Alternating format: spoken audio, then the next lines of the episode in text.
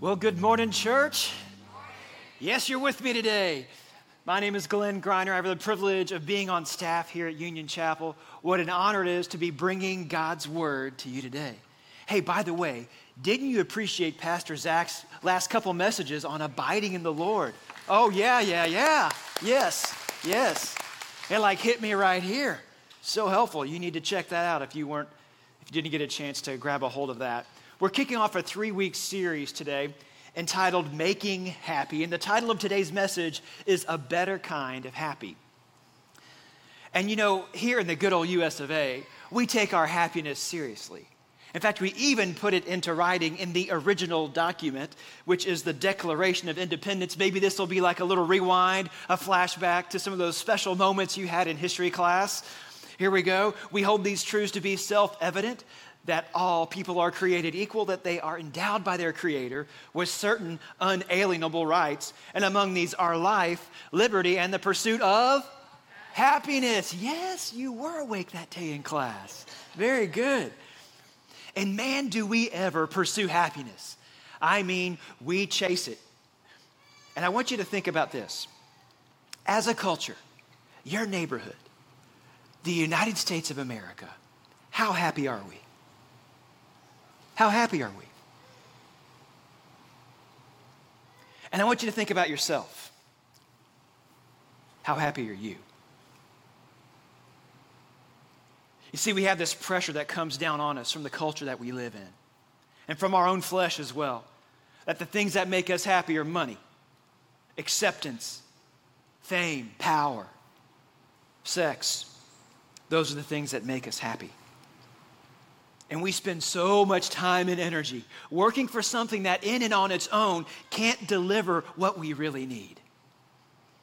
I contend that our own obsession with happiness is ruining us.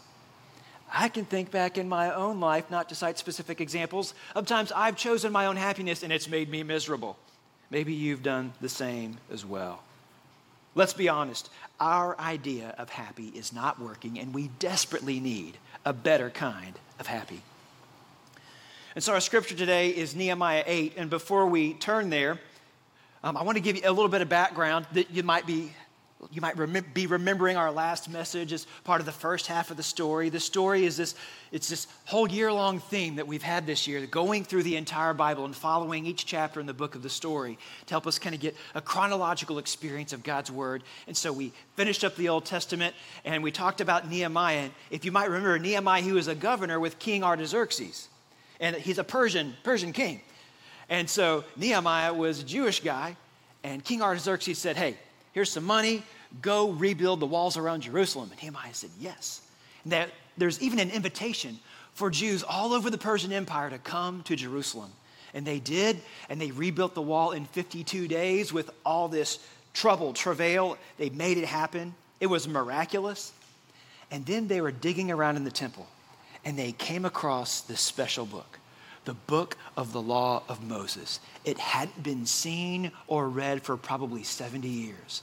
So there's this all excitement about as they gather together. And so you'll probably understand today as we read the scripture why we stand in honor of reading God's word. So if you're able, please join me on my feet as we honor God's word and as I read Nehemiah 8. We'll start in verse 1.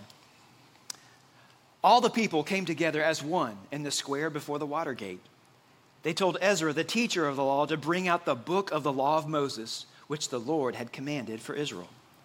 So on the first day of the seventh month, Ezra the priest brought the law before the assembly, which was made up of men and women, which is very significant in that day. And then, in addition to this, all who were able to understand, so there were some kids running around too. He read it aloud from daybreak until noon. Now, don't get worried. 60, 65 minutes and we're done. You can breathe. It's going to be okay. They read it from daybreak until noon, and he faced the square before the water gate in the presence of the men, women, and others who could understand. And all the people listened attentively to the book of the law. And Ezra, the teacher of the law, stood on a high wooden platform built for the occasion, perhaps like a stage and maybe a pulpit. And beside him on his right stood some really nice guys Larry, Curly, Moe, I feel you. I feel you. And Ezra opened the book, and all the people could see him because he was standing above them. And as he opened it, the people stood up. Ezra praised the Lord, the great God, and all the people lifted their hands and responded, Amen, Amen. And then they bowed down and worshiped the Lord with their faces to the ground. And the Levites, yeah, some more great guys, they instructed the people in the law while the people were standing there. And they read from the book of the law of God, making it clear and giving meaning so the people understood what was being read. Then Nehemiah the governor, Ezra the priest and teacher of the law, and the Levites who were instructing the people said to them all, This day is holy to the Lord your God. Do not mourn or weep. For all the people had been weeping as they listened to the words of the law. Nehemiah said, Go and enjoy choice food and sweet drinks, and send some to those who have nothing prepared. For this day is holy to our God. Do not grieve. And here's the statement for today For the joy of the Lord is your strength. That is an amen. And the Levites calmed all the people, saying, Be still, for this is a holy day. Do not grieve. Then all the people went away to eat and drink and send portions of food to celebrate with great joy, because now, now they understood the words that had been made known to them. Thank you. You may be seated. May God bless the reading and the hearing of his word. Well, we work hard at Happy, don't we? I mean, it's like our favorite national pastime. We work hard at work because we think work will make us happy. And maybe maybe that kind of happy isn't our thing. Maybe we just party hard because we think, well, we've got to we've got to find happiness that way. Or maybe we just relax really hard. We just really have to unwind and but no matter how much effort we put into these things, in and of themselves, they can't make us happy. In fact, it's shocking to think about how unhappy we are as a culture, despite all of the effort and intentionality and work that we put into it. In fact, uh, there's surveys that have been going on for decades, and one of them is the General Social Survey. And they found that Americans are unhappier now than they've been in nearly 50 years. In fact, there's kind of been a downward turn all the way back since 1993. And obviously, COVID hasn't helped anything. The CDC did a survey of adolescent behaviors and experiences. Here's what they found. They found last year that 44% of high school students said that in the previous 12 months, they felt sad or hopeless almost every day for at least two weeks in a row, so much so that they stopped doing some of their usual activities. And about a fifth of US adults, about 21%, are experiencing high levels of psychological distress, depression, anxiety, and the like instead of happiness going up with all of our progress, it's actually going down.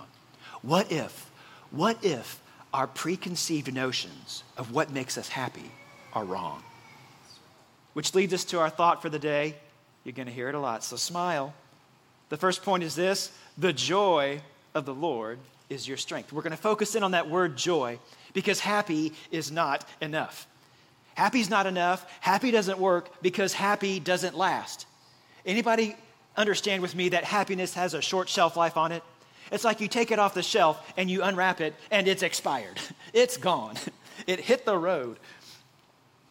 In fact, um, one of the things that's been a focus of study in the world of psychology here for a while, and one of the pioneers in this is Dr. Tal Ben Shahar, and he started the most popular class in the history of Harvard University. It's called Positive Psychology 1504, dubbed the science of happiness. And since then, he's moved on. He's written books. He speaks all around the country. In fact, you can attend his university and get a degree in the Happiness Studies Academy that he leads. And he has some insightful, insightful research and some insightful perspective as well. Here's one thing that he wrote. He said, As a society, we are emotionally bankrupt. And this is, comes from page 53 on his book, Happiness. He says, Money and fame are subordinate to happiness and have no intrinsic value. In themselves, wealth and fame are worthless. And he cited research from the dark side of the American dream. He says, All too often we sacrifice money for happiness, and it's costing us dearly. Friends, we need a better kind of happy. And what we need, what we need is the joy of the Lord. We need his joy. I want to kind of compare happiness and joy a little bit. I want you to see these two statements on the screen. We get it. Happiness is something that happens to you, but joy is something that comes out of you. Joy is something that comes through you. Where happiness is a momentary feeling, joy is something that's much deeper than that, much more stable. Because the very thing that made us happy last week doesn't make us quite so happy the next time. It's, it's the whole law of diminishing returns applies to happy feelings, doesn't it? Researchers, researchers at Harvard, they've been following students and adults in, in the area of the university for years and years. Here's what they found.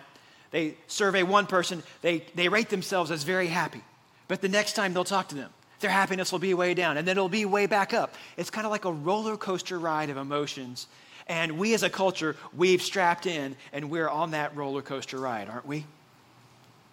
When we think about happiness versus luck, happy is something that we might muster up inside of ourselves.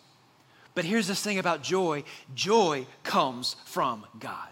It comes from Him, it comes from us and the choices that we make as we serve God.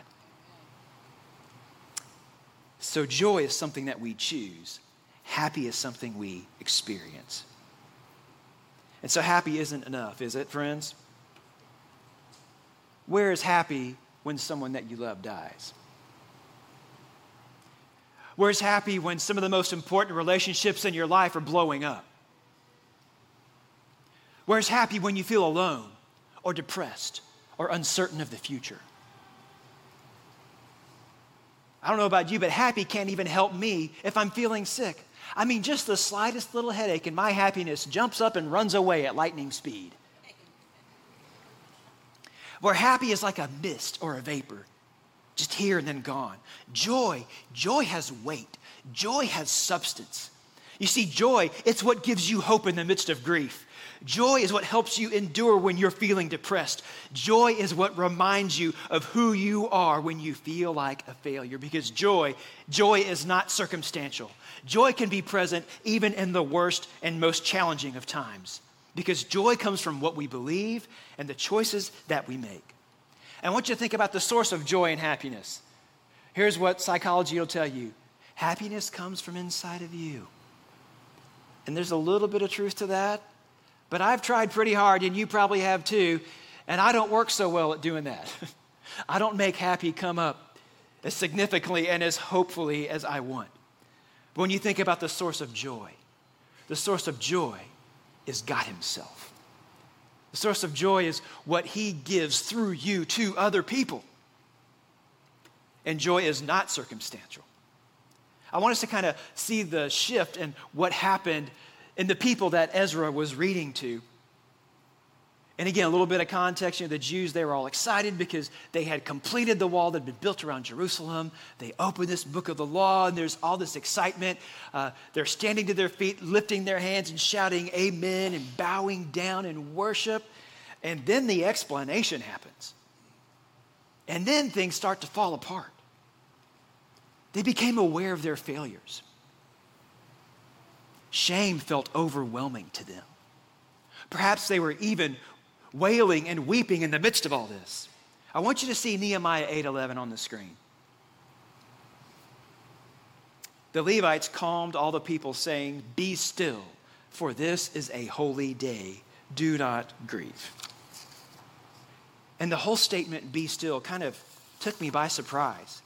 Now I get it, you know, if Amanda over in the kids ministry says be still because they're all squirmy and they can't, you know. Or maybe they're it's not like everybody in the room has ADHD. Why are they moving? Why are they telling them to be still? It's because they're grieving. It's because of the pain. Because here's what's happening. They're reading the book of the law of Moses, the law of Moses, and here's what's happening. They're understanding and they're seeing very clearly how their lives don't line up. And so shame is overtaking them. Maybe they're putting their hands to their head. They're walking around going, oh no, we've blown it. They started out so happy. But then they've turned to grief. Their happy moment became a shameful moment. I'm talking to someone today, whether you're online or you're right here in the room, and you're not happy with yourself. Here's what's happened shame has taken you captive. And you're identifying with these thoughts that come through your mind that, that don't come from you, I'm not enough. I'll never change. God would never use someone like me. I'm a failure. I'm worthless. And God is telling you, He's commanding you, choose to let go of your shame and choose His joy, choose His freedom, choose His life. And so instead of focusing on your failure, celebrate God's goodness. No matter how it feels in the moment, celebrate God's goodness. Instead of shrinking away in shame, run to God and thank Him for His love because He is your Redeemer, He is your Savior, He is your helper. The God of the universe is for you, He is not against you. Amen. That's right. And did you catch Ezra's instruction to the people in the midst of their shame? It took me by surprise when I was studying this passage. In fact, I want to put it up on the screen. It's Nehemiah 8:10. Nehemiah said, basically, he said, Stop mourning, stop grieving. He said, Go and enjoy choice food and sweet drinks, and here it is, and send some to those who have nothing prepared. In other words, celebrate the goodness of God, feast on the love of the Lord, and give some to those who don't have any.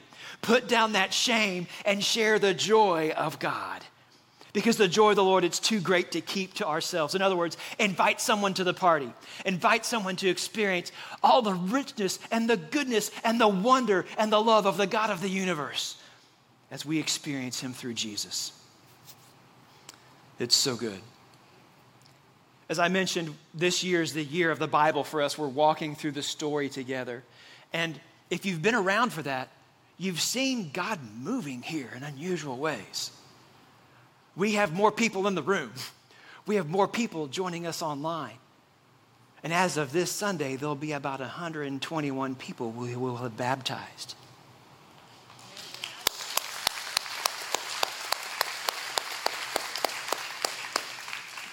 And so we wrapped up the Old Testament in June.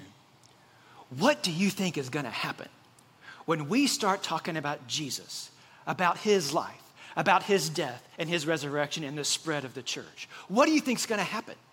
There's going to be more of God's power, more of his greatness, and more of his love. And there are people in your life that you need to invite to the party.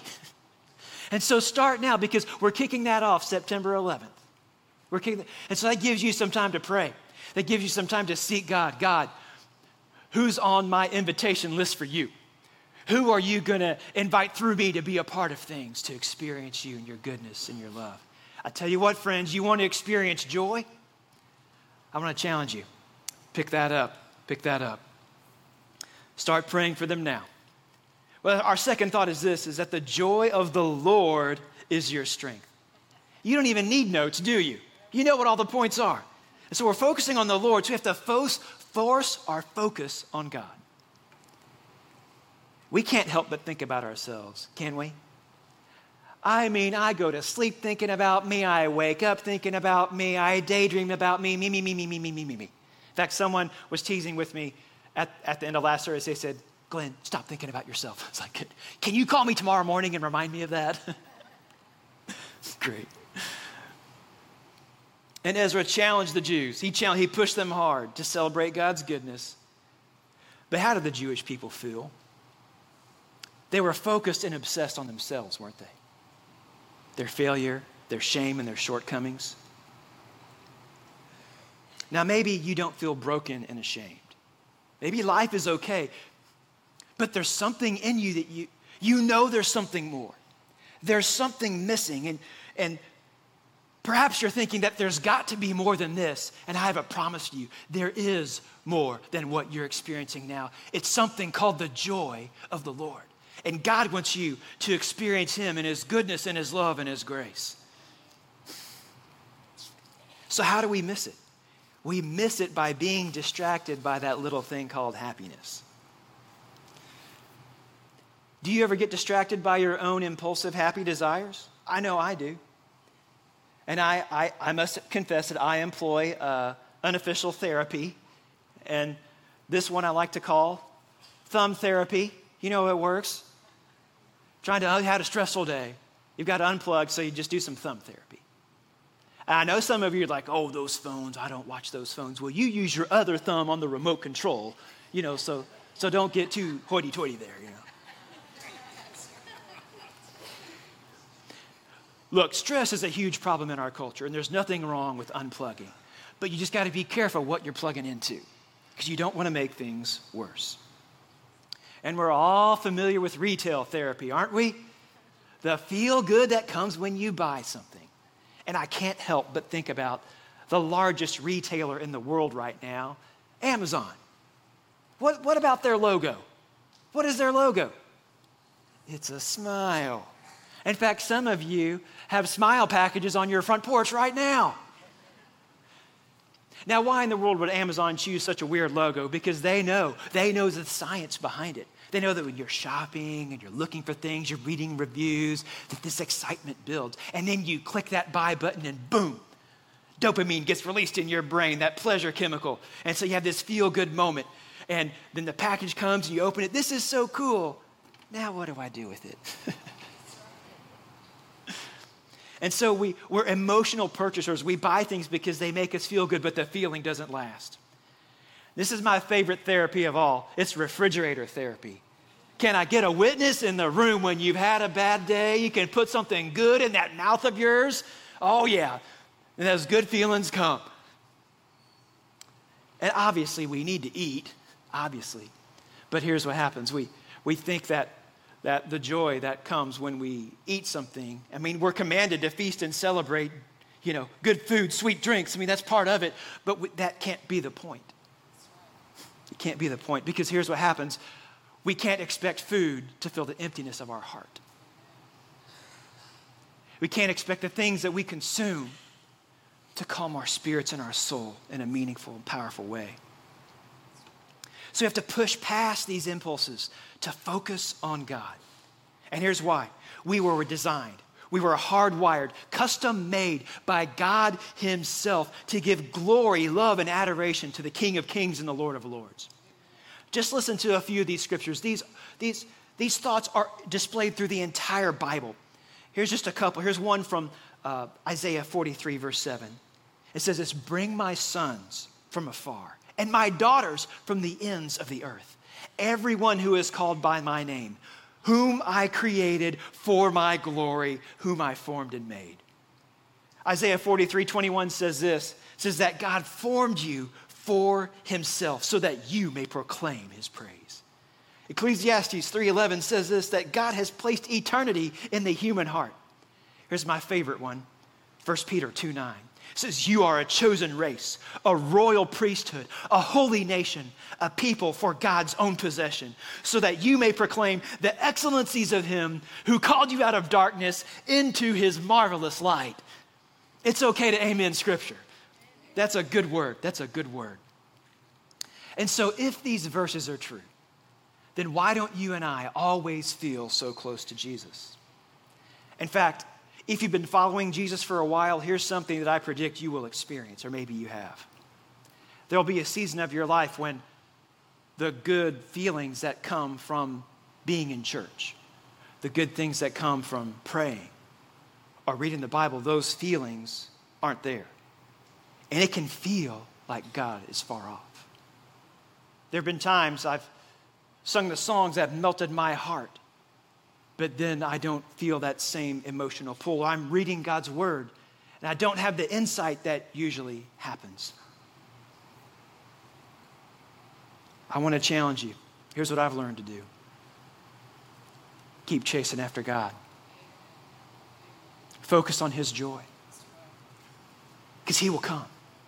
He'll come. And I, I don't know if it's by a coincidence or if it's this way for most people, but here's what happens to me I'm worried because I'm not happy in Jesus, because I don't feel those good feelings that I have. And so I keep coming to Him. Okay, God, I'm focusing on you. I'm worried about your happiness, Lord, more than my own.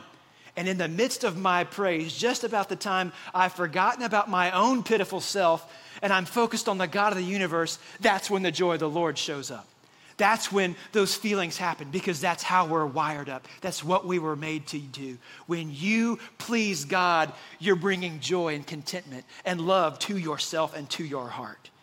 That's why our culture has everything backwards. This, this thought has helped me recently. It's this that God only comes on His terms. Yes, we pray. Yes, we ask. But let God come on His terms. And when your terms line up with God's terms, that's a, that's a win win.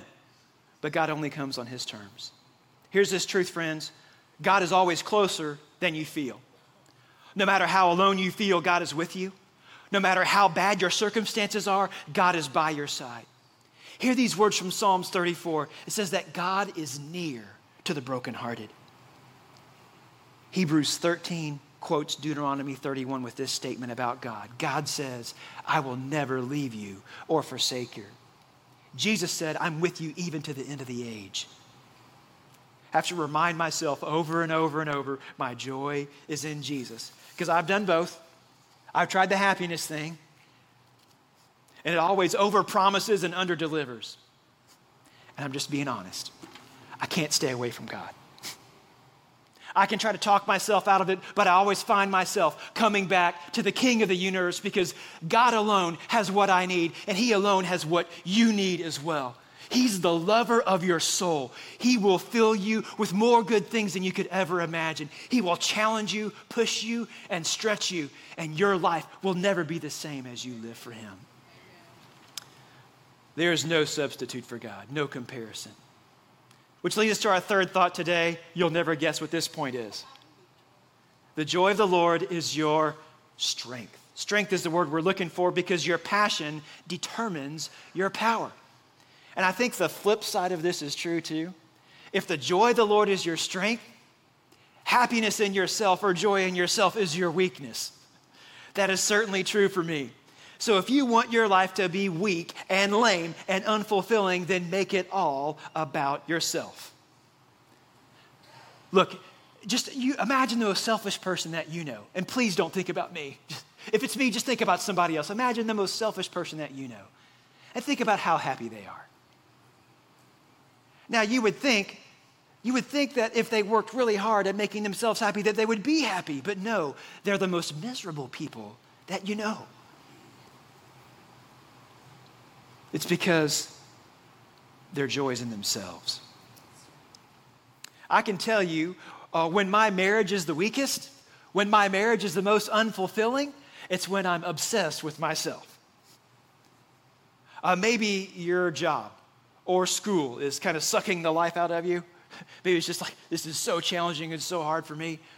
And so rather than rather than you know, uh, you know, thinking about, obsessing about your work conditions or that nutty professor that you've got, Maybe imagine taking Jesus with you to class. What's my homework? What's my assignment from you, Jesus? Or God, what's on my task list at work today with you? Now, it may not change your professor, may not change your boss, but here's what it will change it will change you. It'll change your heart and your perspective. And there's this danger that happens.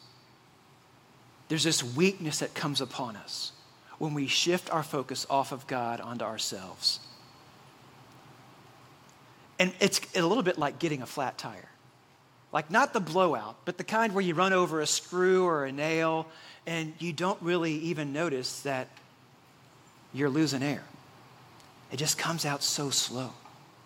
What happens is that we kind of just subtly shift our focus off of God onto it's just imperceptible. You can't even tell until days go by, sometimes weeks go by, and then you realize I'm empty, I'm flat, I've got nothing left.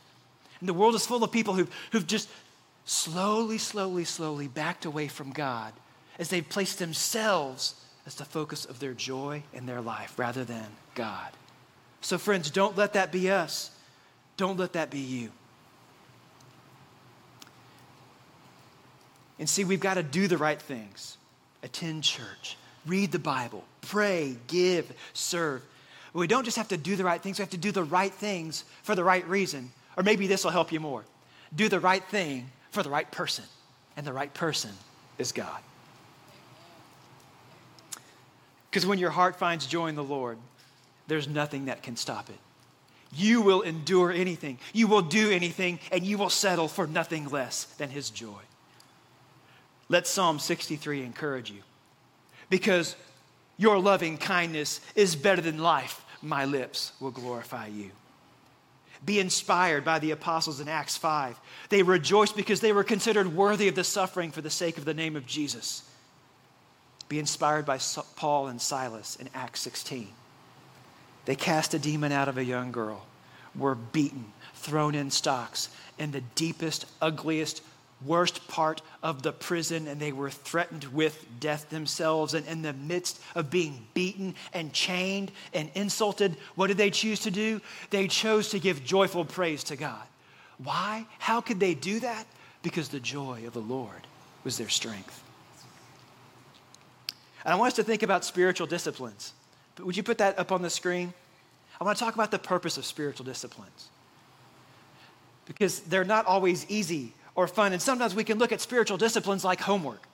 But those disciplines like prayer and Bible reading, meditation, fasting, fellowship, service, generosity, all those things, the purpose of them is to strengthen your joy in the Lord.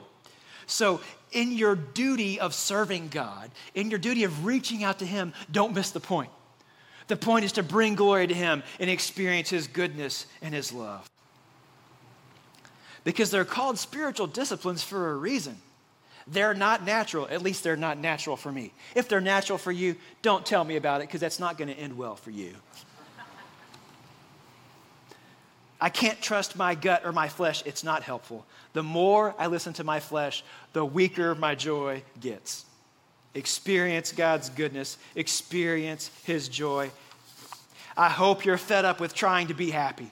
I hope you want something better. Hope you're like me. I want joy. I want the Lord's strength in me, and I know you do too.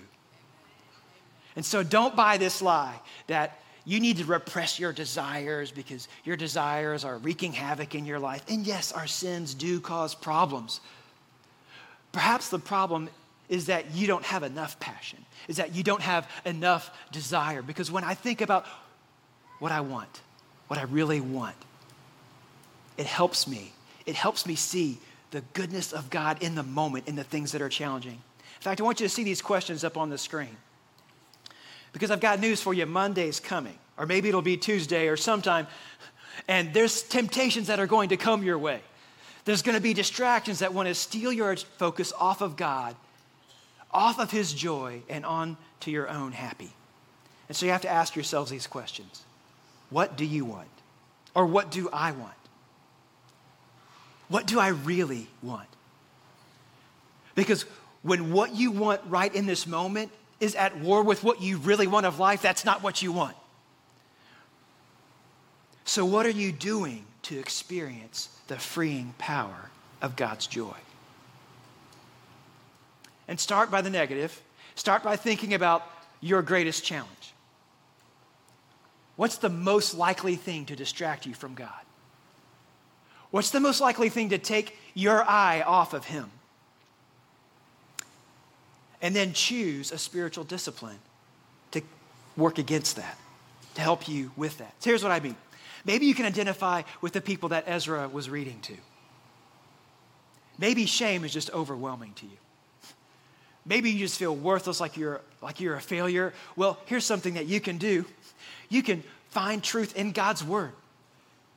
You can ask your, ask your phone, tell me Bible verses who I am in Christ. And you'll get some Bible verses you can meditate on and memorize and focus on. And then you'll be able to walk away from that shame and that failure and that inadequacy. Or maybe anxiety is stealing your joy. And again, we can speak truth into our lives with God's word. Let Psalm 46, verse 1 speak to you. That whole psalm is wonderful. It says, God is my refuge and strength an ever present help in times of trouble. Isn't that good? Having trouble keeping your focus on God? Maybe your brain is everywhere, bouncing from one thing to another. Maybe you're a stream of consciousness person. Here's something that helps me I put worship music on in the background, especially when I'm doing mundane things I don't like, or I'm doing remodeling and things aren't going quite so well. It has, I might not even be paying attention to the songs that much, but when my brain pauses, it goes to God. and it changes it changes my day. It changes my attitude. Well voila it helps me experience god's joy. And i want to challenge you if you find your impulses getting the best of you i know this doesn't happen to anybody. We never give in to fleshly temptations. Maybe it's food or pornography or sex or alcohol or anything you use as a crutch for pleasure i want to challenge you to try fasting Try fasting. Now, in all honesty, if I fasted more, it probably wouldn't be such a drudgery. But I don't like fasting. But I like what it produces in me. Because here's what happens when you're fasting when you deny yourself food, when you deny yourself something, you're exercising the same neural pathways that you use when you say no to something that could be really detrimental. So you say no to fasting and you ate a cheese stick or a candy bar. And well, when you when you give into a desire that you don't want to give into a desire that could like ruin your relationships, make you lose your job, or wreak havoc in your life. And so here's what fasting does. The point of fasting isn't to not eat. The point of fasting is to open up your heart, to awaken the joy of the Lord inside of you. I want to invite the worship team to come up at this time. And as we think about God's goodness and His love and His presence, I just want to challenge you to remind yourself. Say it out loud every morning. It's not about me, it's about you, Lord. Be inspired by John the Baptist when he said, He must increase, pointing to Jesus, but I must decrease. And I love the words of Jesus, which mean a lot more now. He said, If you want to save your life, you will lose it. But if you lose your life for my sake, you will find it. So, friends, don't settle for happy. Live your life for joy. The kind of joy that is supernatural, the kind of joy that is eternal, the kind of joy that comes only from God Himself. Well, before we pray, I want to invite our friends who are going to be baptized to come on up. We're baptizing people today. It's so exciting. So go ahead, get up, make your way, and stand over by the baptistry. We'll help line you up and get things ready for that. It's a wonderful celebration. It's so, so good. As our friends come up there, friend, let's just bow our heads and pray. Would you just close your eyes? Jesus, we come before you. No matter how joyful we are, we know there's more, Jesus. But most of us, most of us have been chasing happy. And God, we repent. We ask that you would change our hearts. And so we just want to choose to do business with you. And, in the privacy of your own mind and your own heart, I want you to think about your hangup, whatever those, whatever your biggest distraction is. You got that in your mind? You bringing that up? Now, as you see that, ask God, what's my response? Is it fasting, prayer, worship? What are you going to build into your life? How is Monday going to be different to help you connect with God's joy? And as you imagine that, you just promise God with me? I promise I'm going to do this. God, help me to do this. Because as much as you want to experience God's joy, he wants you to experience so much more. And so, God, we give ourselves to you afresh and anew. And Jesus, we realize that the greatest joy of all is giving our lives to you. And maybe you've realized that your emptiness comes from the fact that you haven't made a commitment to Christ. And together, in the privacy of your own mind, you can say, Jesus, I believe that you are the Son of God. I believe you died on the cross and rose from the dead. And with all that I am, I commit myself to you. I ask for your forgiveness. So come into my life, Jesus. Help me be the person that you want me to be as I choose to live for you and experience your joy. In Jesus' name we pray. Amen. Well, church, let's stand to our feet as we sing to Jesus and celebrate our friends being baptized.